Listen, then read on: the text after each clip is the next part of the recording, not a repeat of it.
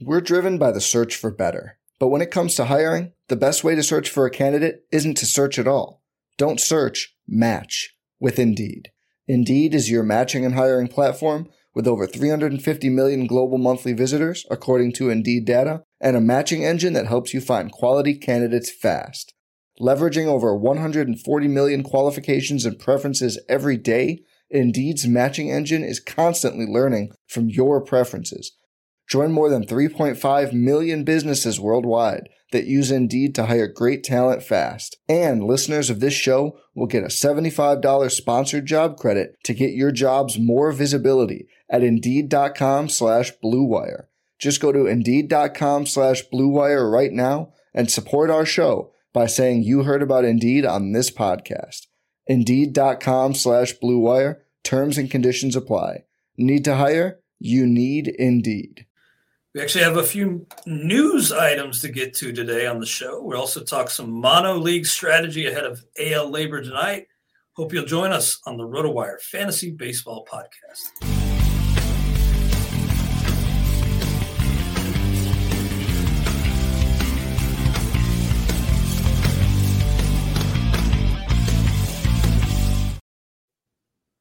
Welcome to the RotoWire Fantasy Baseball Podcast, brought to you by WynnBET. I'm Clay Link here with Todd Zola of RotoWire and Masters Ball. Always great to be sharing the airwaves with the FSWA Hall of Famer. And Todd, you know, we actually did get a few bits of sparse news, so we'll make our way through that. Enlighten me, my friend. Enlighten me. I haven't looked yet. Yeah, nothing too big, but uh, maybe the biggest is that Mike Trout will be a full participant whenever spring training begins. So this has been the hope.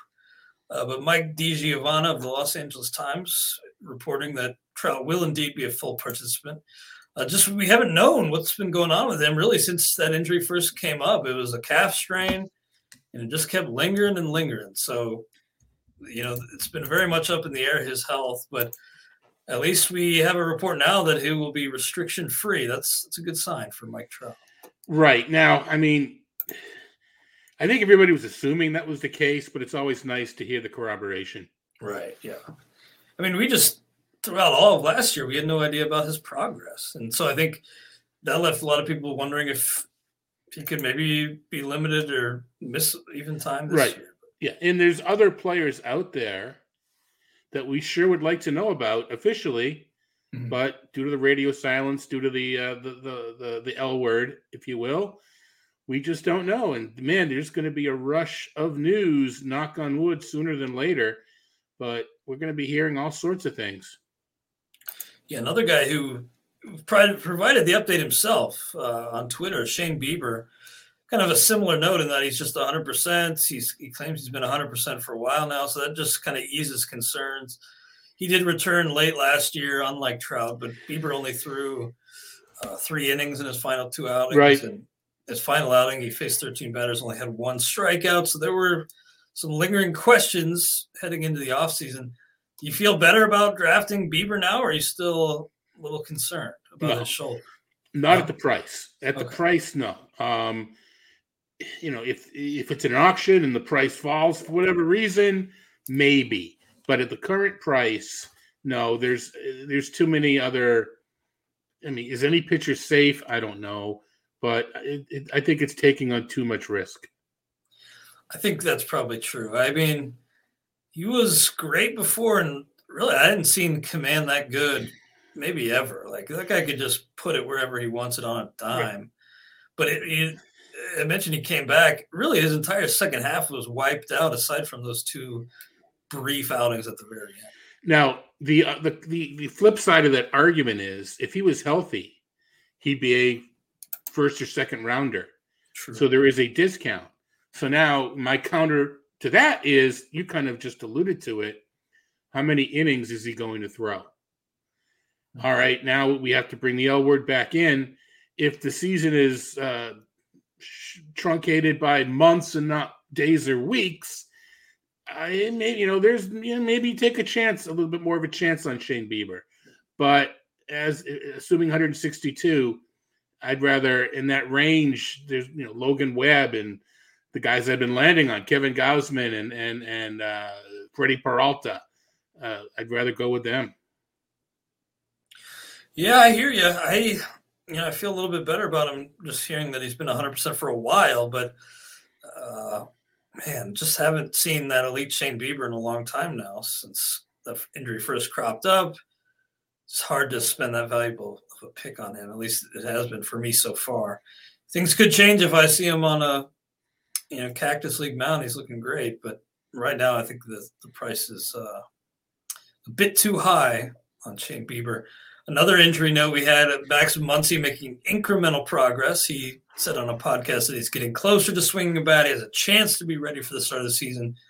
We found out from the horse's mouth last year that he uh, actually had a torn UCL. So uh, that's a serious injury. He is a first baseman, so he doesn't have to do a lot of throwing, which is nice, but uh, still up in the air as to his status for opening day.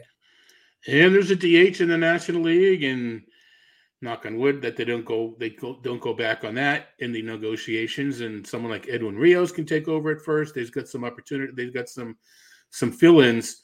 Yeah muncy has been way high up on my spreadsheets my cheat sheets in a few of these drafts that we've been doing. And there was just no yeah well and, and, and i i you know all right maybe i'm over projected so i'll drop him 30 at bats. Oh he's still over projected we don't we just don't know. And it, we still don't know. And I didn't take the chance on him because it was just so it was so up in the air. I just finally dropped the plate appearances down to one around where he's being drafted.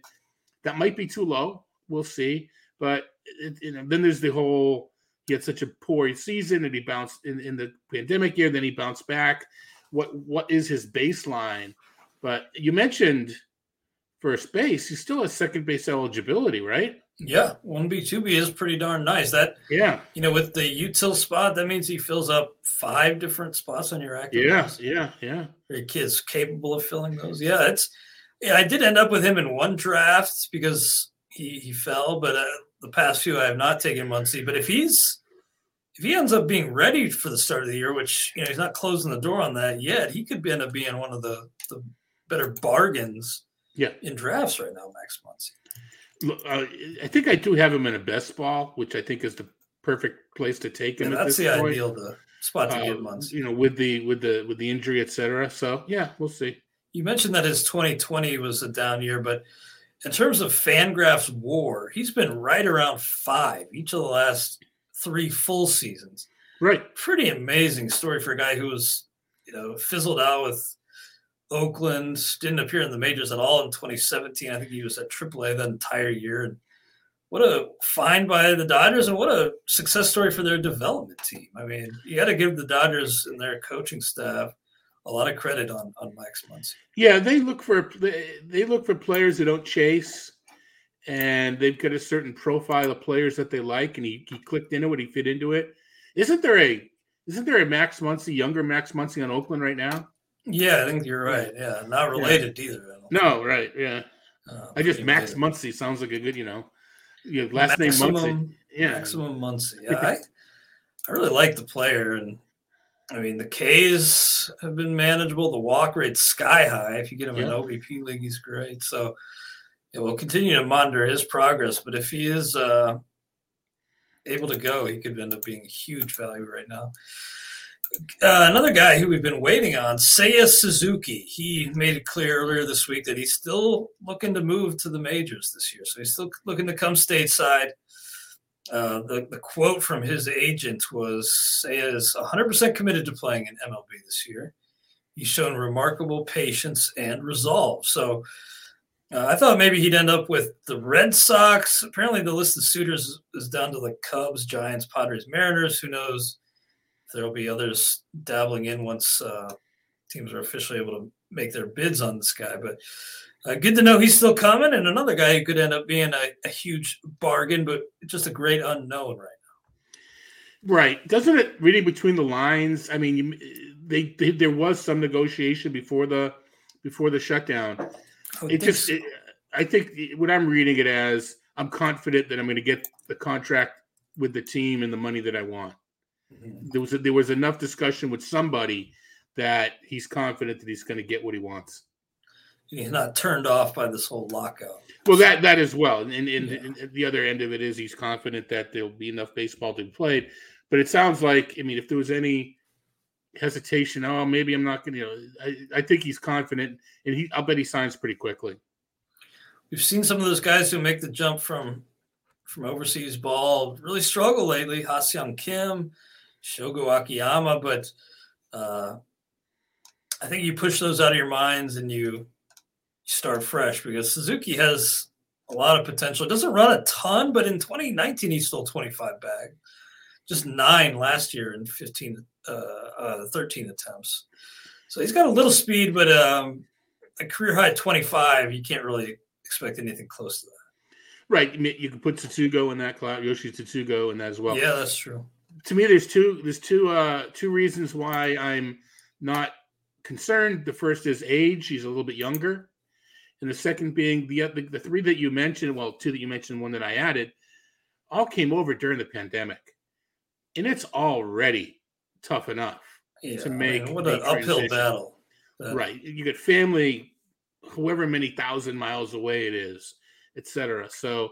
Um, is that a rationalization and an excuse or you know or an actual reason i don't know but i'm not I'm not discounting Seiya Suzuki Suzuki because of the, the three recent uh, players that have come over from uh, the Korean and the Japanese leagues. Yeah, I hear you there. I uh, I look at the numbers. It's so hard to know, especially given the recent examples, how to yeah, how to translate what the equivalencies are to the highest level of baseball. But 317 last year 433 on base 636 38 homers uh, that looks pretty darn nice so maybe I, I, haven't been shut out on suzuki but maybe i need to just step it up and get a little aggressive on this guy because i, I think vlad sedler's been been pumping him and yeah you usually like to be on the, the side of vlad sedler on these takes yeah tim our friend tim mcleod as well has been yeah. on him so yeah absolutely yeah, Tim McLeod knows what the heck he's doing. He's so good with the the overseas players, and yep, he's a guy who's also pumping Robert Suarez. Watch out for, for Robert Suarez. You've been taking him in all the drafts I've done with you, and really getting under my skin, Todd. Uh, but I really, I was telling Jeff Erickson earlier this week that I feel like well, the K's for Robert Suarez haven't really been there or weren't there overseas. Uh, he only averaged about a strikeout per inning. I feel like that fastball changeup combo will translate pretty well and may end up translating to, to more strikeouts than most people think. Um, I know he's a starter, but uh, Kenta Maeda did not strike out as many batters. True. In the uh, overseas and came over here and, and just through the roof. So I think you're right, and I think the Padres do a good job with their relievers. So I I'm not counting on Suarez in any league. It's more of a I don't want to call it a luxury item either. It's more of a, a hope, and uh, you know, uh, uh, dart so, throw. Yeah, it's it's it's an, an, educated dart throw, if you will. Yeah. Um, it's not as if I'm taking him as my second closer and saying, "All right, I have 60 saves," but I take him amongst a group of closers, and I hope two of these four land a job, and I hope he's one of them. Things like that. If you don't know who Robert Suarez is, you can be forgiven because he hasn't actually thrown a pitch in the states. He, he pitched one year in the Mexican League, Mexican. and then he's been uh, five seasons in Japan since. So, uh, but has emerged as a as a viable closer. Did over in Japan. We'll see if he can close games in the majors or if the Padres want him to. But I feel like, man, I feel like he's probably the front runner right now uh, for that job in San Diego. I feel like they'll be given an opportunity, right? Yeah. There'll be an open competition. I mean, they're talking about, you know, what do you need spring training for? I mean, that's one of the that's there's certain there's certain situations where it's going to be important, and that's that's one. And you have to keep in mind that Bob Melvin's there now, so it's not like you know he's coming in with a guy with a leg up on the roll. I mean, it should be a blank slate, right, with Melvin. Well, okay, so let's go. I mean, we, we do this so many times with you know other podcasts, etc. Uh, I'm not I'm not a Drew Pomeranz guy, right? Just gets hurt too much, and you know, I to me, I'm not going to count on him to be the closer. There's still Pagan, right? Yeah, Emilio Pagan, Luis Pierce Johnson, Pierce Luis Johnson. Garcia. Yeah, so I think Pierce Johnson is sort of the people are putting it on him, but I don't I don't see it. I think I think Luis Garcia is another guy to, to keep in mind, but I, I think you're right in that Suarez and it may you know what we may not even know because the, the competition may extend into this into the season. Yeah. So yeah, good point. It could be a kind of an extended audition into the regular yeah, season. Yeah. That would make sense. I do kind of like Pagan, but I feel like with his experience, granted it wasn't major league experience, but uh, I still feel like you know once Melvin knows of his uh, track record, he'll he'll value that track record closing yep. games and probably may view Suarez as this guy to start. We'll see. But I love that dart throw. If, and, an educated dart throw, as you said. a couple other news items, real quick. Uh, Anthony Rendon remains on track. Should be a full go once the lockout ends. That's good to hear because his 2021 season was marred by injuries, a hamstring in particular. Uh, needed surgery on that hamstring. So good to hear Rendon's doing well. He kept falling, falling in my TGFBI draft. I thought about him, but I ended up going elsewhere, and it just feels like, you know, suddenly. I guess you look at the projection systems too. It suddenly seems like Anthony Rendon's like the baseline for him is, is plummeted.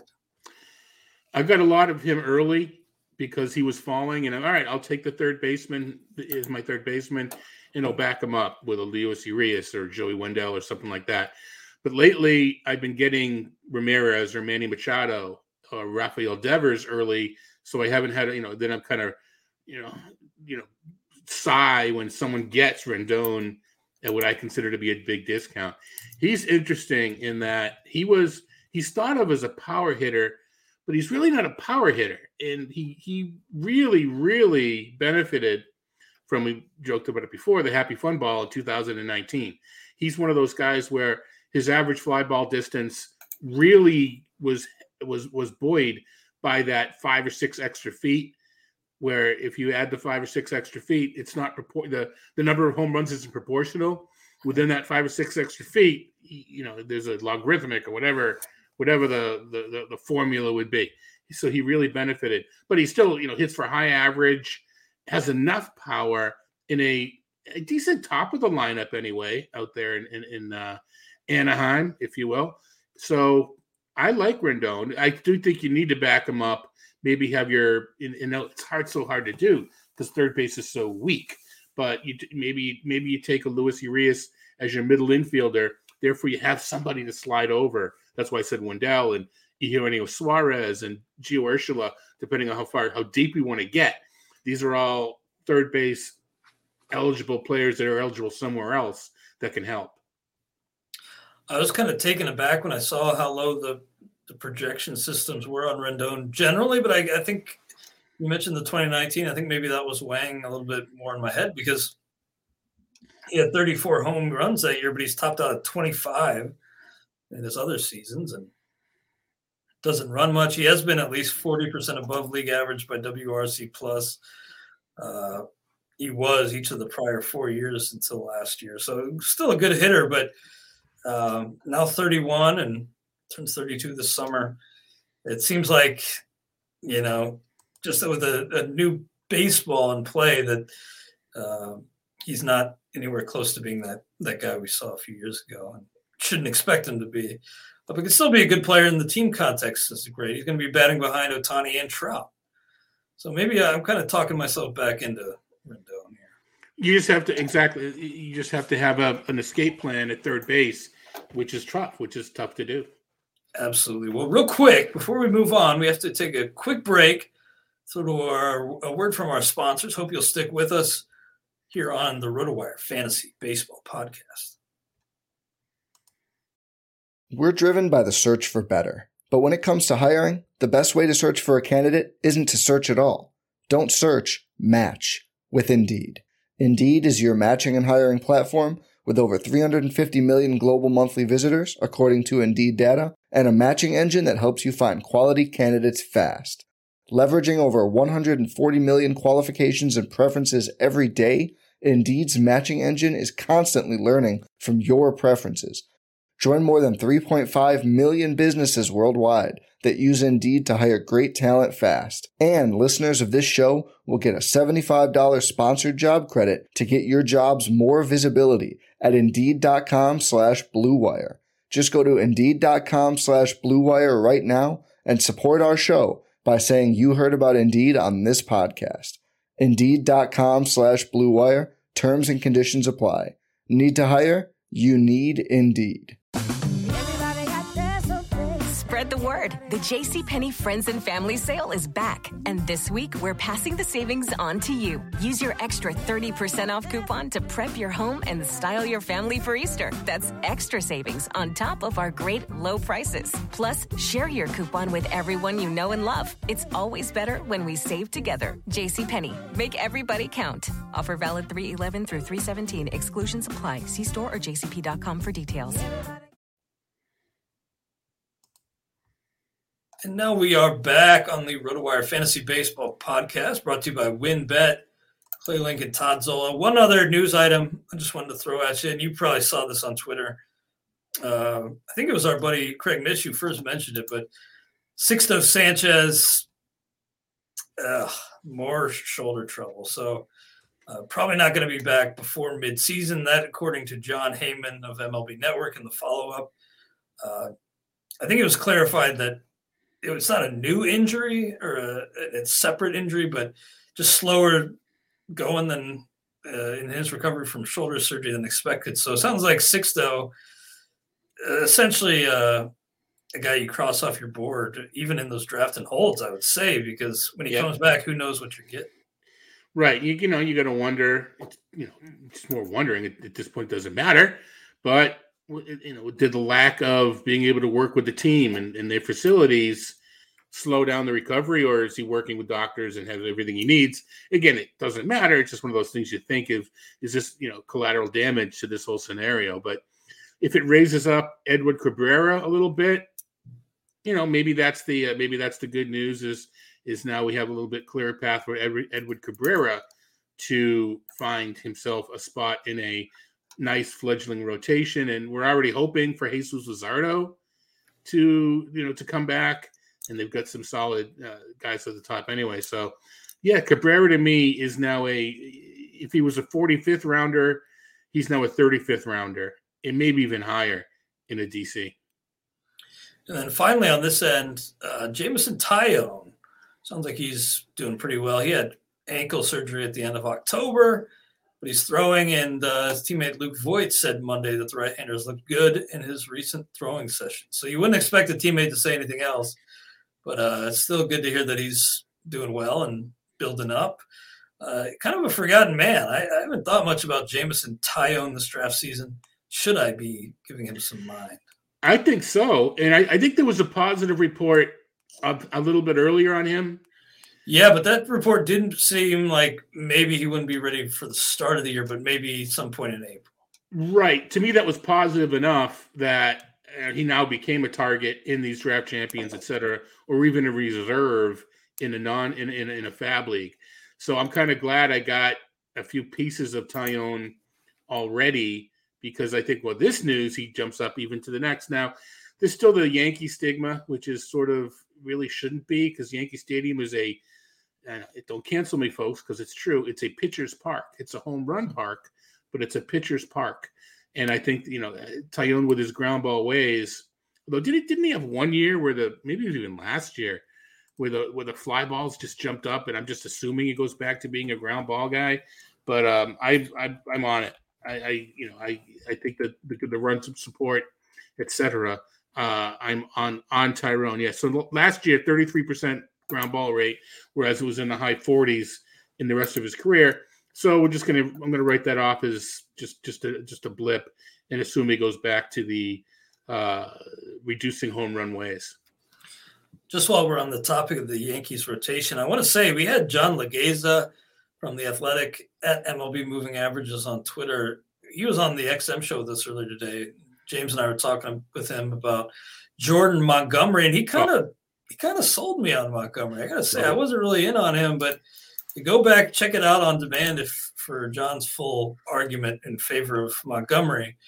uh, and he could make that argument better than I can. Uh, but uh, he he did a good sell job, and I'm thinking maybe I need to, to prioritize Jordan Montgomery in future drafts. I'm doing a quick search. I I either wrote it. I uh, I think I may have wrote written it for either us or for ESPN the the, the profile, and I was on him ever since. No, I would not have mentioned Jimmy Key. So uh, someone else wrote it for RotoWire. yeah, but no, I mean I, I'm on him, and, and I'm not scared. Maybe it was even even the profile I wrote for my own site.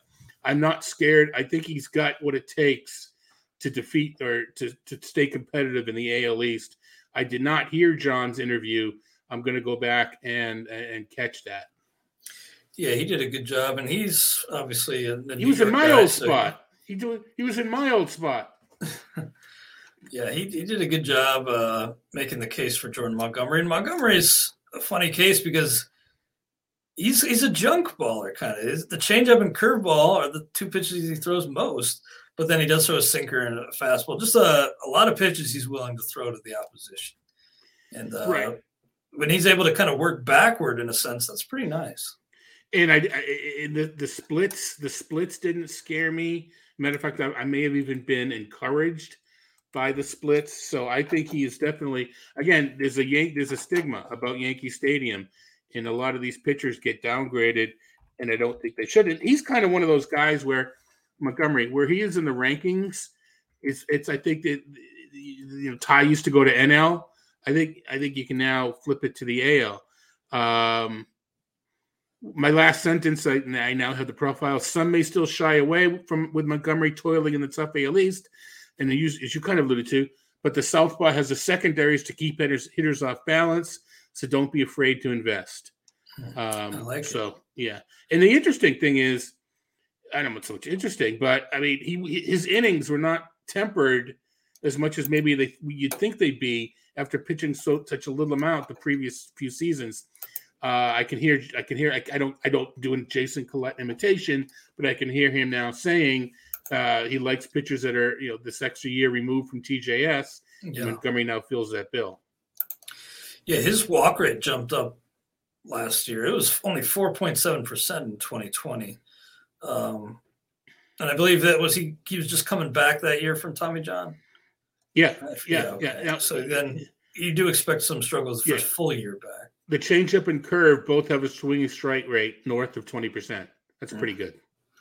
Yeah, and uh, I didn't know that about Yankee Stadium. I still have that misconception in my head that it's a big time hitters park. And as you said, for home runs, it still buoys them, but suppresses runs, huh? That's interesting. Yep. Yep. I did not know that about Yankee Stadium. Well, let's uh, shift our conversation to mono leagues a little bit. And I just think, you know, ahead of LABR tonight, which you and Jason and James Anderson are going to be in, among many others, star studded cast. Uh, Ian Kahn defending his title this year. Uh, I'm excited to see and, and, listen to that broadcast on on Sirius Net, uh, Sirius XM radio. But in mono leagues, just very generally, how does your strategy shift, if at all, going from all these mixed leagues you're doing to AL or NL? Well, I only draft players in the AL. Is the main difference. no, I I'm Hard actually stuff. Yeah, I'm actually going to be, and I, I can say this now, uh, two and a half hours and change in advance. We'll see if I stick to it. I don't know. Um, but I have been to me, I, I, play the middle game. It's it's it's a you know salary cap draft and auction. So you know, I think everybody in a mixed league knows you, you spend and then you can get your one dollar, two dollar guys at the end because of field. In in an only league, there are some that go out and spend, and then there are some that play the middle. And I've always been a middle guy, and it just hasn't worked for me the past few years. It might be just I picked bad players, uh, but I'm going to switch it up a bit, and I'm going. I'm saying this now again. Hold me to it. I'm going to be more aggressive at the top. I'm looking at the. I put a rough estimate of dollar amounts that I'm willing to spend per position. And I my hitters, I have a 40, 30, 30, and a 20. So that's mm. far more aggressive. To Me, this is my mixed league uh, roadmap, and I never spent forty dollars in a mixed league. So it, we'll see. But the, the irony is, I don't know if irony is the right word, but uh, this is how I used to approach it. when I won three NL only NFBC uh, leagues back when I was participating in them, I'd walk in with a hundred dollars for three players, and I, you know, Brandon Phillips and I'm trying to remember. I uh, one year I just remembered who the three guys were. I'm getting these three guys, and in that I'm just going to get them. Uh, hmm. But I, I'm kind of going to try to go back. I could. I still have plenty of spots to play the middle game.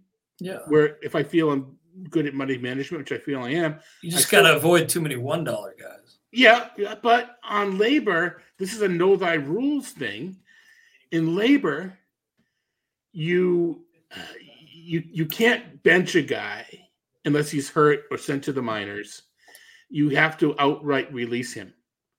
So playing this middle game, I would find that some of the players that were available on FAAB, I didn't feel they were worth replacing my five or six dollar guy and some of them would pop, and I would miss out on them. If I'm if I have a couple of one and two and uh, two, if I several one and two dollar guys, I think it would free me up to say, well, I like this. I like this guy that emerged more than my one dollar end game player, so I'll be willing to drop him. So I think yeah. know the rules, and I, am going to try that. I, that again, I've got a one one two two. I've got four players for six dollars on my offense, and they may be catchers or they may not be catchers. We'll have to we'll have to see how it goes. Mm-hmm. But um, you know, they sort of have to keep that in mind. If we do you want to get do you want to get LABR specific? Sure, we uh, can. Yeah, let's talk because of the because of the uh, uncertainty about all the free agents. Steve Gardner, who runs LABR, uh, had to come up with a decision on how to handle them. Normally, they're available in the auction. And if they sign in the other league, you lose them. You're SOL. You, you, yeah. done. You lose them. And of course, it's usually far fewer. There's usually a handful, um, and it's it's you know not not as big of a deal. Now it's there's a ton, obviously. So what Steve has done, he came up with a list of the 12 top free agents using the NFBC ADP, and these 12 players are ineligible to be nominated in both the AL and the NL. And they are Freddie Freeman, Trevor Story, Nick Castellanos, Kenley Jansen, Kris Bryant, Carlos Correa, Kyle Schwarber, Carlos Rodon, Eddie Rosario, Nelson Cruz, Anthony Rizzo, and Clayton Kershaw. So we cannot draft these players tonight slash Sunday night when the NL goes. Now, once once the season begins, there's going to be a separate FAAB period for just the only players that's you know whichever of these 12 guys signed in the AL there's going to be a, a, a, an, an individual FAAB period for just those players and one for the NL. So you know we can you can take if you have a strong feeling that Fred Freeman's going to go back to the Braves, or if he doesn't, he's going to go to the Dodgers. And in other words, he'll be in the NL. Someone in the NL may just take a, a scrubby first baseman and just plan going all in on Freddie Freeman during the FAAB period. Uh, yeah, that definitely adds a new wrinkle. Yeah, because yeah. from the ways I played yeah. Uh, recent years. Yeah, I mean, I understand where Steve's coming from now. Tout Wars, what we've done is we've said it, we were not, you know, we were hoping, full disclosure, that it wouldn't matter, but it's going to matter. Tout Wars is in two weeks. We're saying you draft him, and we're going to program the site. So if you draft Carlos Correa in AL only, and he signs with the uh, Cubs, well, he's not going to sign, whatever, signs in the NL, you're going to get his stats.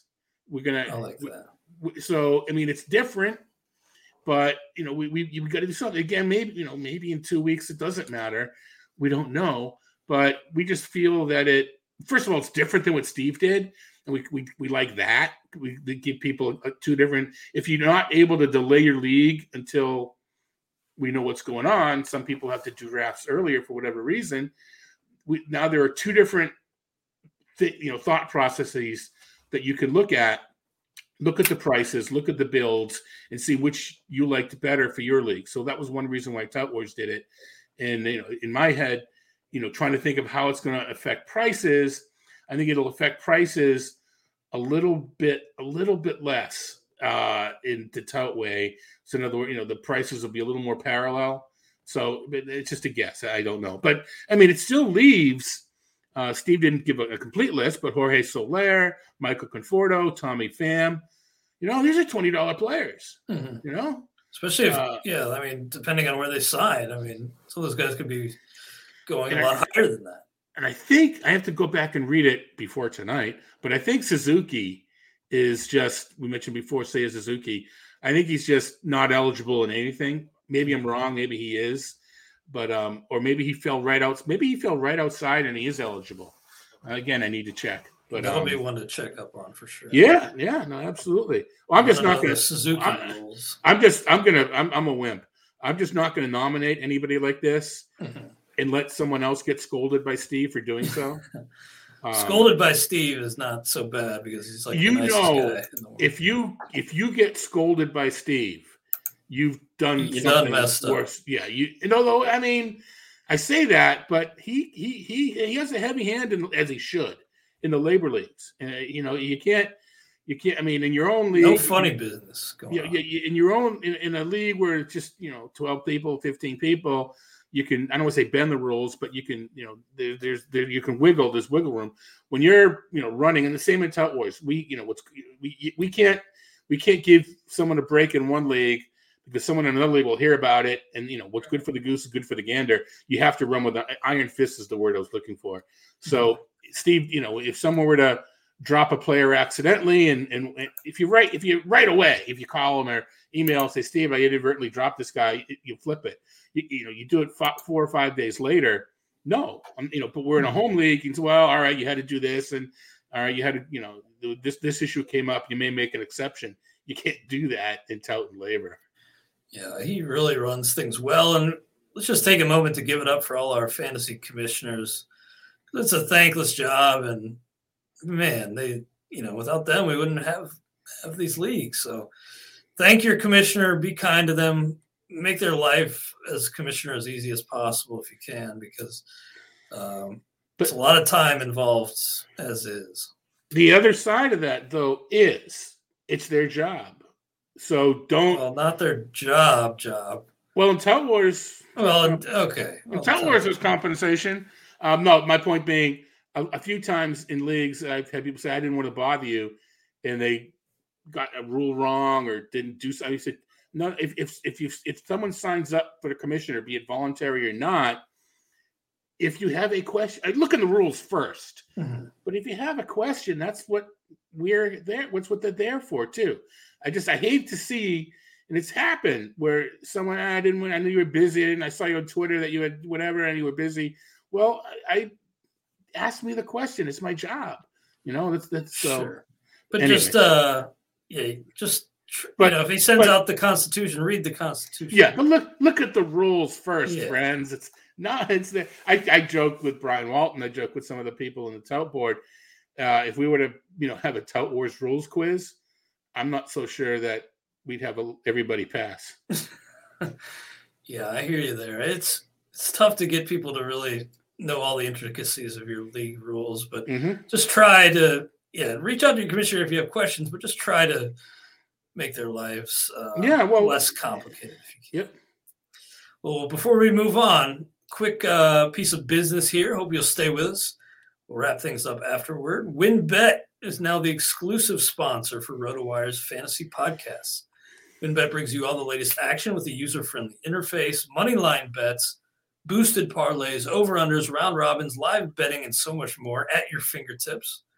Want a break from sports betting? Head into WynnBET's digital casino and take a spin on roulette, double down in blackjack, slam the slots, or try your hand at Baccarat. WynnBET is currently available in nine states Arizona, Colorado, Indiana, Louisiana, Michigan, New Jersey, New York, Tennessee, and Virginia, while rapidly expanding. At WynnBET, the possibilities are limitless. Register for WynnBET today, make a qualifying deposit, and wager to receive $200 in free bets. Promotion may vary by state. Download WynnBET now. That's W Y N N B E T. WynnBET, the exclusive partner for RotoWire's fantasy podcasts. Also, experience a new way to play daily fantasy sports on Thrive Fantasy. Thrive Fantasy is an exciting player prop fantasy contest. With Thrive Fantasy, you can eliminate the countless hours of research and focus on only the top tier athletes that have the biggest impact on the game. Sign up for Thrive Fantasy today and receive a free six month RotoWire subscription. Here's how you can claim your free RotoWire subscription. Visit rotowire.com slash thrive. Deposit a minimum of $10 and receive a 100% deposit bonus up to $100. Then finally, play in your first paid contest and receive a free six month RotoWire subscription. So, Todd, I thought it was interesting. You know, you said that you may be looking to, to spend more aggressively up top of the player pool this year. I found that that didn't really work for me. Just had too many one to two dollar players on there. I found it better to, you know, you want to have cate- you want to have balance in the categories pretty much in any league, but uh, in mixed leagues sometimes it's not so important to have balance in terms of spending around your roster. I found it pretty important to uh, spread pretty evenly, but I'm excited to see how you're able to do do things with more of an aggressive approach up top. I'm wondering though, do you have a, a difference in your pitcher to hitter spending split going from a, a, mixed league to an AL, or is it still roughly, you know, 60, 65, 70% hitters? Well, um, well, first I, I should say that I usually, I mean, $25 is usually the highest that I have spending in recent years. So I, I mean, I was taking this to these, I may go up to 29. Uh, you know, I, I hardly spent 30. So even if I don't stick to this, even if I even if I hit thirty five dollars for my top player, uh, because I do know that that um, Greg Ambrosius and Shawn Childs is in AL LABR, and Shawn especially um, is going to go out and spend early. So mm-hmm. I, I, I, you know, if he goes out and well, actually, I can't even say that. I was going to say if he goes out and buys Bo Bichette, then I know that maybe I can get a shortstop. He'll he'll buy three shortstops if it, you know. I mean, he's done that in the past. So uh, it's not even as if okay, now I know who I can spend on with Shawn. He just just buys the player. So I know that at least one person will be out spending and spending pretty hard. Um, but right now, my my preliminary split, and I, I'll mention this real quick. I've written about it on the site. What I do is I write down uh, an estimated amount that I'll spend on each spot, and if I I forty dollars spot, and if I spend thirty seven dollars, I will take three dollars and I'll move it to another spot depending upon wh- who I have. I mean, if it's the first player, I mean, I'll I don't know what I'll probably move it to my next hitter and go 33. I don't know, but I shift around. So, and I could go from hitting to pitching depending upon where I'm at uh, along those lines as well. But right now I'm at 190 70, which is around a 73% hitting. And I don't go in with a set. I mean, I, I have a set original plan, but there have been years I've gone 65 hitting and 60 hitting. It just depends upon what's available and what I'm comfortable with. There are some years where I'm just comfortable paying the the price on the upper pitchers and I'll get two or three of them and and that's where I end up. So, you know, even with this setup, I've got $25 as my top pitcher. Whether mm-hmm. or not, you know, we'll see if that goes down. And I'm I'm someone that pays for saves. In an in an only league, I'm the opposite in a mixed league in an only league, I like my one closer and go from there. I'm just not so sure, you know, who in the AL is someone that you you you, you you're you're willing to pay 20 or 25 for. Okay, Liam Hendriks.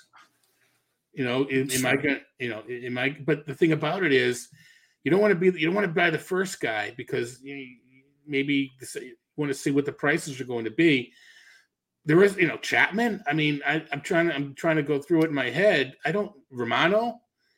Uh, yeah, Romano will probably go for like 20 ish. Yeah. So I'm looking more. I've got 25, 15, 10, 5. I'm looking more at 25 and 15 as two starters. And, you know, I would, I've been all, all over the Barlows. I wouldn't be surprised if I get one or two of the Barlows and, uh, you know, go from there um, we'll see. I mean, I, I also can go out. I, have been an, an, Andrew Kittredge type of type of. I mean, I may go for Kittredge, and I'm trying to think of another. Um, maybe one of the Seattle guys that may get you know seven or eight saves and try to compete that way because there are trades in this league. So maybe I try to get a base of saves, aim for 25 or 30, and then supplement as needed.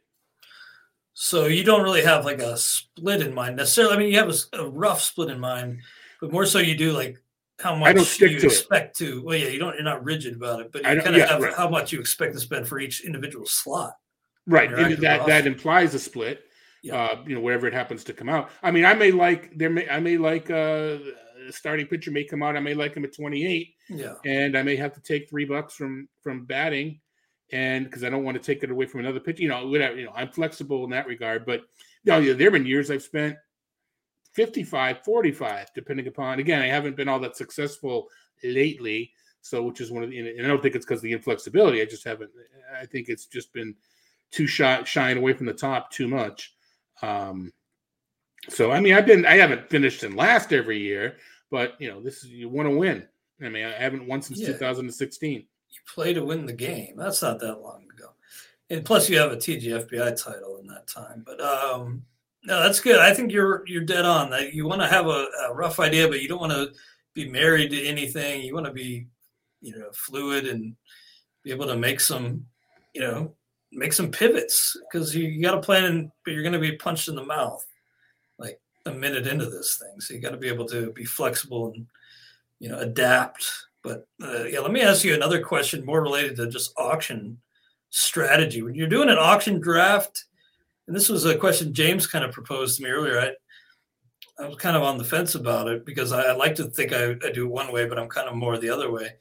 Do you think it's important to be like active on every player, bidding on every player so that people don't know your tendencies, or are you more comfortable just saying I'm I'll bid on the guys I want? I usually am a bit on the guy I want guy, but I mix it up though. I don't. Know, it's not strictly. I'm not in on everybody um, because we're remote. I think there's a little bit less of that going on because you may click a bid plus one or whatever it might be, and someone else already clicked it in, so no one even knew that you wanted a bid. Yeah. You know, so And it's harder to keep track of who's bidding when. Yeah, that's true. yeah, But I. I think I don't I think you need to I don't think you need to do what Chris Liss did and just get in on every single bid because then it becomes I mean yeah, we know we know that you could want everybody. I don't think there's an advantage or disadvantage. It's nothing wrong. It doesn't hurt you. It doesn't hurt you at all. Well, maybe it can hurt you in the sense that if you are doing it live and people can, you know, are seeing you and stuff. If you're only bidding on the guys you want, people can know to to drive Oh, the yeah, price. yeah. and bid you Well, up. I do think you need to once in a while. I mean, more than once in a while. You don't need to be in on everybody. There's something. you at least need to do some keep them honest. I mean, it's better to be in on everybody than only bid on the guys you want. yeah, I mean, yeah, but I, I yeah, I do think, and and once a draft, it, it sometimes it happens, sometimes it doesn't. But once or twice, I try. It's, it can't be done remotely. It just can't be. Obviously, what you hear what I'm going to say, I try to, you know, fake that I really want this guy, and someone else starts price enforcing, and I drop him in his lap. You want to you want to let the room know Mhm. that yeah, I'm not. I mean, maybe it's on, maybe it's on Kole Calhoun. I mean, he's, you know, guy that that I've known. Maybe it's on a Red Sox player. Maybe it's on Xander Bogaerts. That um, I've actually been drafting Bogaerts a lot. So maybe maybe people think I want Bogaerts. So um, there's ways to do it and do it live. You can't do it on the computer, but you say 22, 23. Before you even finish two, I say 23 Mhm. in people's minds, Zola wants him because he got that bid in before someone else did. Whereas, I mean, if if, if it stops, it stops. But uh, I, you know, I want you to keep price enforcing, and it gets to twenty eight. Suddenly, Zola's not talking anymore, and you're like, "Damn it, I didn't really want him." Got Uh, I mean, that's- price enforcing. Now, yeah, I mean, price enforcement. It's one of the to me, it's one of the. I don't want to call it a fallacy, but how many times have you heard after on the radio you interviewed the guy or the gal, and they say, "Well, um, yeah, I was price enforcing so and so, but I was fine. You know, I was fine that I got him anyway." Well, that's not price enforcing. Yeah, yeah. If you price enforced, you're you're PO'd that you got the player. You know, price. I mean, there's a you know, and there's a big difference between.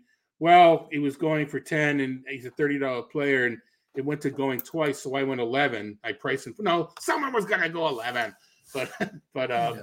yeah, to me, a true price enforce is you're tilted if you get the player. I will bid up. You know, in other words, it's it's, it's guy maybe you don't really want, but if you're willing to accept them, it's not a pricing floor. So the other, I know we're talking sort of general auction.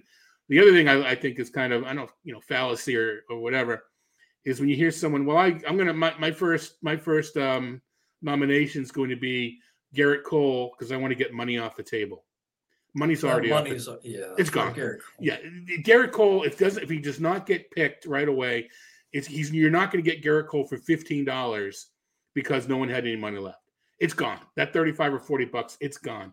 Um, if you want to get if you want to get money off the table, uh, I, I'm trying to think of, of, of a guy that you know maybe maybe you're not into Chris Sale because of the injury, and so put him out there, and that that might get a little bit more money. And you want to you want to get more money off the table. To me, money off the table means you throw the player out, and he's the circumstances are such that he draws a higher price than maybe he would have later. I hear you. Maybe like a hot prospect or something you throw Yeah. out early to get out. Yeah. Yeah, or I mean, maybe if I draft Bogaerts, okay, I've got Xander Bogaerts. I don't want any other good shortstop to. I don't want anybody else to get a bargain on a shortstop. I mean, this mm-hmm. is in mixed leagues. It's you know because there's so many more of them out there. But I mean, I, I, I off the top of my head, you know, so I'm going to throw Semien out there. If I get if I own Bogaerts, if I have Bogaerts on my roster, I'm I'm nominating Semien. I don't want any shortstop to go at a price where I'm mad that uh, I, I should have waited and gotten this guy instead. I hear you. I think that's smart. And also with nominations, you know, it's I think it's smart to kind of use your nominations to gain information about costs and You have I mean, to. it sounds it sounds obvious, but yeah, you got to kind of, you know, you probably don't want to just completely not think about your nomination strategy. You want to at least in draft think about hmm, maybe I should throw this guy out or this guy out just so I could gauge the market for various uh, positions or categories. You have 12 opportunities every round to learn something other than, you know, purchasing players. So, yeah, Mm-hmm. whether it's setting the market price, whether it's seeing what speed goes for. Lenny Melnick is famous for throwing closers out because he doesn't buy the closers. So he wants to get the closers out there when everybody has their money. So they're paying top dollar. Um, so, you know, if I'm in the NL League and I'll tout, I want to know the same thing, but I know Lenny's going to do it for me. So I can then focus on something else. Uh, I want to see what catchers are going to go for. Uh, yeah, I want to try to learn something. Or, like I mentioned, I will throw a player out there who I'm just not interested in, and whether it's be injury or or any any other particular reason, um, I'll, I'll you know I'll do that. And you want to either learn something or have the throw benefit right block another spot or or something. Yeah, just uh, yeah, try to use that to gain more information about the the market and what others are doing and how they're viewing things. Good luck tonight, Todd. I'm looking forward to that. I'm going to make a bold prediction in that Bobby Witt gets thrown out among the first round of uh, nominations because I feel like somebody's going to want to get that money off the table and is not going to be really interested in paying top dollar. So that'll be my that's my bold prediction for tonight.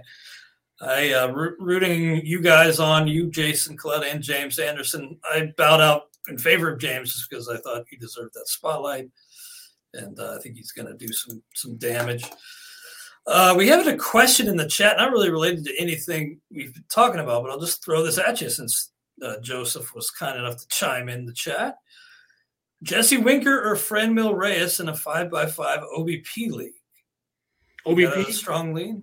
yeah, Winker. Winker in an OBP. Yeah, I, I guess maybe I should look up. I, I think Winker.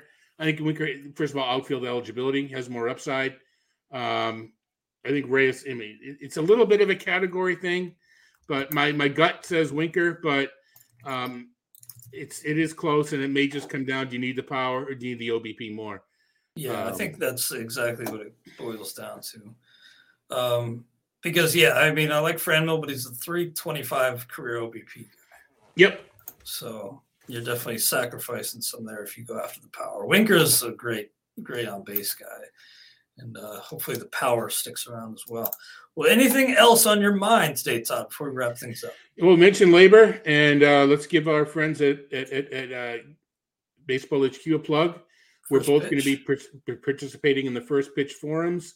Uh, right before the LABR draft, I'm doing a 10 minute. Uh, I don't know who my opponent is, but I'm going to be explaining why they're dumb by taking start by taking closers early. Um, I have a a moderating a panel about the infield on Saturday, and I'm also doing um, a panel with with Chris Olson about rules, mm-hmm. and where people get to ask us. Um, you know, we we're ready to fill in the dead spots of, of, of, nobody talking, but people can ask us, you know, my my my league's thinking of going to saves plus holds. What do you guys think, or would you like, you know, so they they can ask us about rules. Oh, that's cool. I'm going to be on with um, Mike Gianella from Baseball Prospectus. I think seven to eleven Eastern tomorrow, so we'll be just on a public Zoom. I think Paul Sporer is on seven to nine, so come hang out. It'll be real informal, just uh, reviewing drafts and shooting the breeze, talking is, baseball. So. Is that during the mixed auction? So that's that kind of in the background. Be, yeah. yeah, yeah. So we'll be evaluating that as it's going on live right, and just right. hanging in a public Zoom. So look for a, a tweet with that link. And yeah, thanks for all the insight, Todd. Good luck tonight, and hope you all join us next week on the RotoWire Fantasy Baseball Podcast, sponsored by WynnBET. With everything you have on your plate, earning your degree online seems impossible. But at Grand Canyon University, we specialize in helping you fit a master's degree in education into your busy day. Your graduation team, led by your own GCU counselor, provides you with the personal support you need to succeed. Achieve your goals with a plan and team behind you. Find your purpose at Grand Canyon University. Visit gcu.edu.